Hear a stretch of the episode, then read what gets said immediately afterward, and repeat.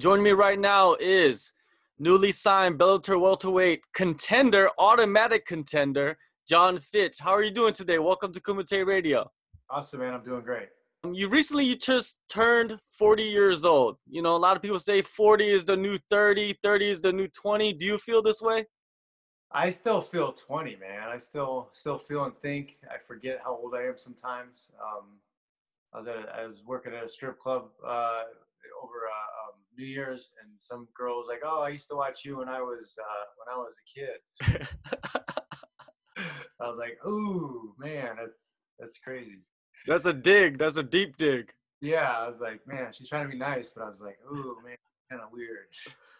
Before we get into, you know, the fight talk, I wanted to get into some uh, current events, you know, that's happening in the world of M M A. The first one is U F C two twenty-three. You know, your teammate, Khabib, he won the title. But surrounding that, surrounding that, right, before the, mm-hmm. you know, the title fight actually happened, Conor McGregor comes in, throws the dolly at the bus. What what are your thoughts on this whole incident? What are, what are your thoughts of how this affects the, the current atmosphere or the, the image of M M A? Um, I mean, yeah, you, you, when when when the show's run like a circus and it's run like pro wrestling, you can't get mad when, you know, the athletes start acting like animals and uh, they start acting like the pro wrestlers.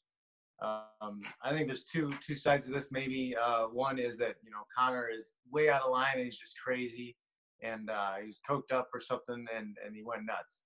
Or the other one is he uh, he was pulling the all-time uh, sell, you know, and trying to get over on everybody. And uh, he threw the dolly, not intending. He probably had no idea that window was going to break. And he threw the broke. He's probably like, oh, shit, I did not mean for that to happen. So, um, you know, we, we may never know the, the real story of why or what was going on. But um, I don't know. I mean, I've been saying this for a long time. You don't you don't run it like a true sport. People are going to act like it's a true sport. There's no there's no meritocracy. Everybody thinks the only way to get ahead and make money is to act like a clown. So you're just going to see it keep escalating. Special treatment is a big issue right now because Conor has not been reprimanded for his actions. And if it was another fighter, they would have probably gotten immediately cut from the U F C. Um, you know, your future opponent, Paul Daley, he punched or he swung at your teammate after their fight. He was cut. So, you know, what does that say about the U F C right now? Yeah, there's definitely favoritism. But what, what uh, you also have to realize is that the commission has a place to step in, too, something about it. And the fact that the commission is completely silent on this lets you know that the U F C has all the power in the industry. The commission can't even step up and do their job. Uh, they, they could easily revoke his license and prevent him from fighting again, but they haven't said anything. Yeah, that's definitely true. Um, also, another issue that came up is recently at U F C uh, Atlantic City, uh, Leslie Smith, she's part of Project Spearhead. She uh, was going to face her opponent. Her opponent missed weight. She denied the fight, and then the U F C bought out her contract. What are your thoughts on this situation? Um, yeah, I mean, this is what we're talking about. This is why um, a, a U F C-only union uh, is not the right fit. Um, nothing changes in the sport without a structural change. The only way to develop and create a structural change is either the Muhammad Ali Expansion Act and the class action lawsuit. If you don't have any uh, legal backstop to push the U F C up against, nothing will change. Because what they did with Leslie, they can do with anybody. When you control the rank and the title, you own everything. Um, if it was if it was one of their top stars, if it was uh, one of their champions, they could do the same thing. They could take anybody's rank away. They can take anybody's title away. They're the ones that control it.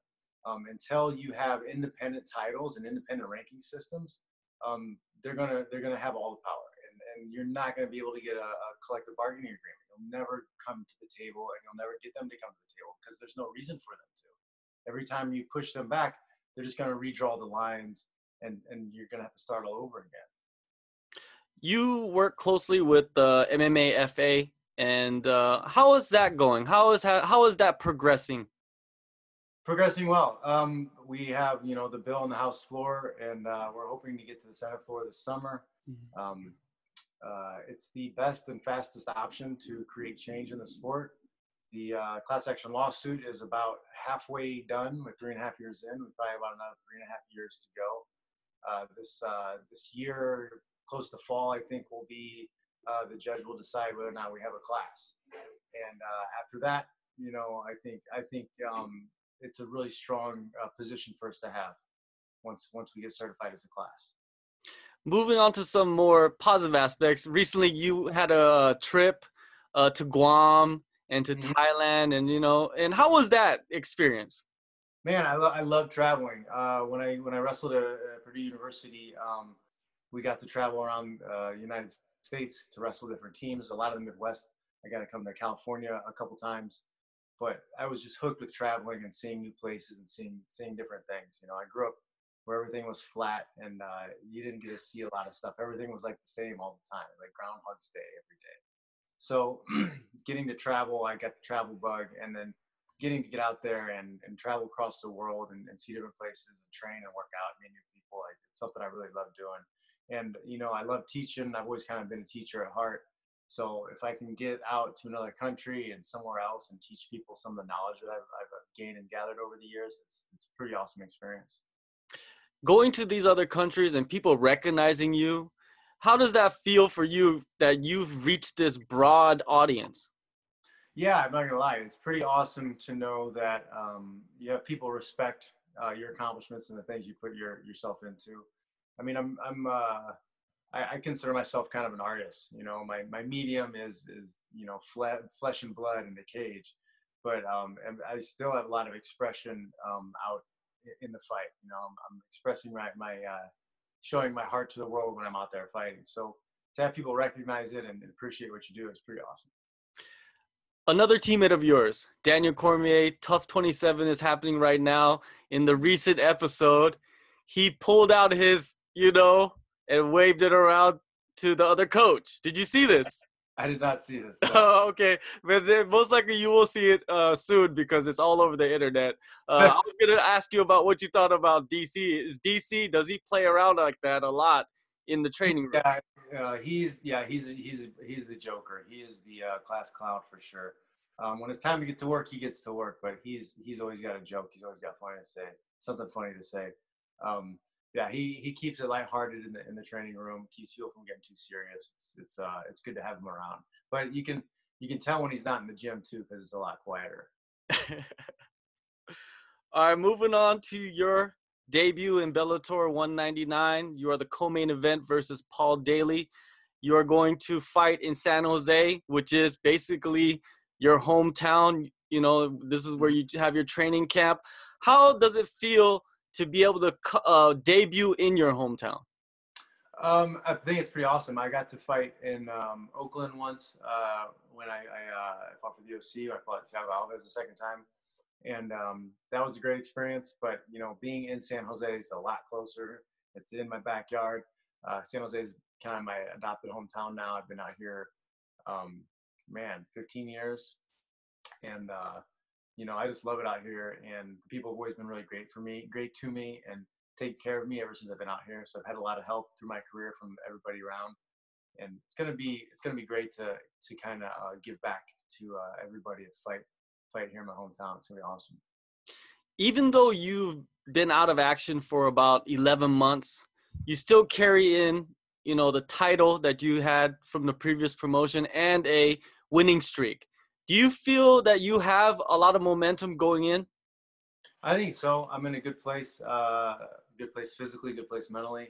Um, I really like uh, what I'm doing, where I'm at. So I, I think I have a lot of a lot, a lot of good momentum. I have a good matchup against a good named opponent. Um, you know, I think I'm in a great position to uh, push through this, have a great performance, and carry that over into even bigger fights. Your opponent, Paul Daley, everybody knows him. You know, everybody knows that he's a striker.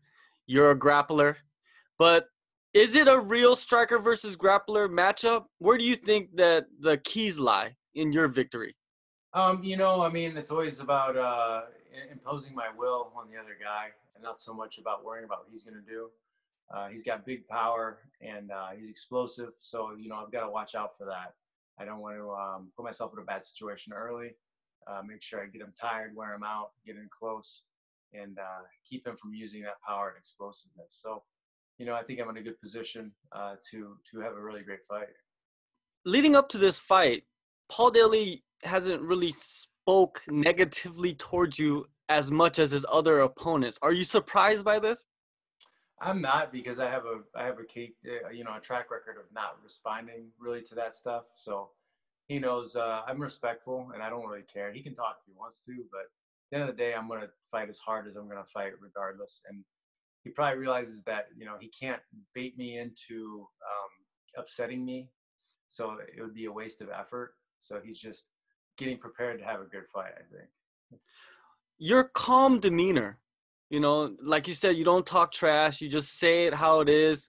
Where does that come from? Have you always been like this from a young age? Um, I don't know. I mean, uh, uh, sometimes I get fired up, don't get me wrong, but I think I've learned to carry myself well in public. But, um, you know, I think my father is very stoic, and, and he's rubbed off on me a lot, just being able to observe him and watch him and how he handles things. Uh, I might be a little bit different with, with private groups, a little bit more loud, but, um, you know, I think, I think it's important to represent yourself well, especially in this sport. I think, you know, it's a great sport. It's a, it should be a dignified sport. It shouldn't be trashy or or something uh, people are ashamed of.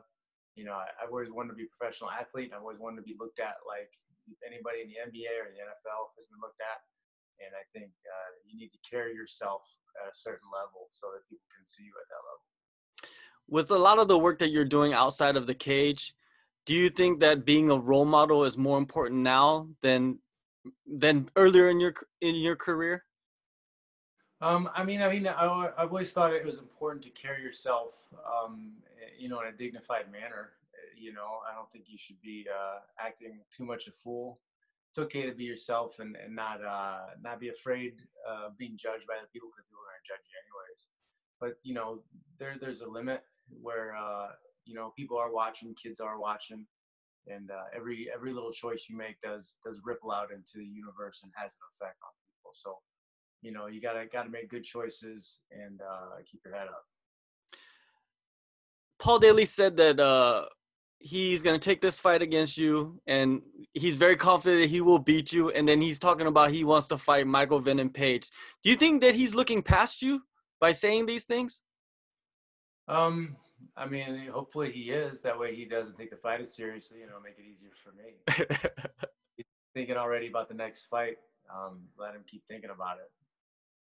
How do you see this fight playing out, though, like realistically? Uh, you know, I want to I want to get in close, drag him out to deep water, and and uh, see if he knows how to swim. Basically, uh, put the pressure on him. Um, I, I can fight anywhere, so I don't necessarily have to force a takedown. But you know, I'm not gonna give him space. I'm gonna be in his face the whole time. You are one of the best welterweights in the world, right? A win over Paul Daley is huge, especially in this stacked division. Do you think that this win will, you know, uh, propel you into a title shot automatically? Do you see that?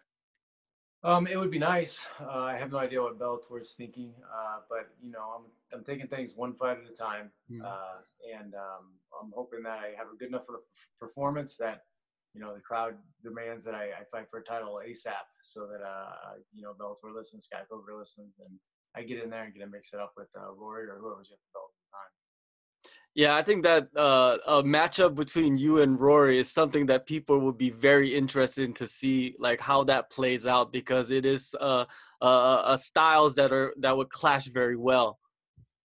Yeah, I think it would be a great fight. Yeah, um, John, thank you for your time, and uh, everybody's gonna be watching because it is your debut for Bellator.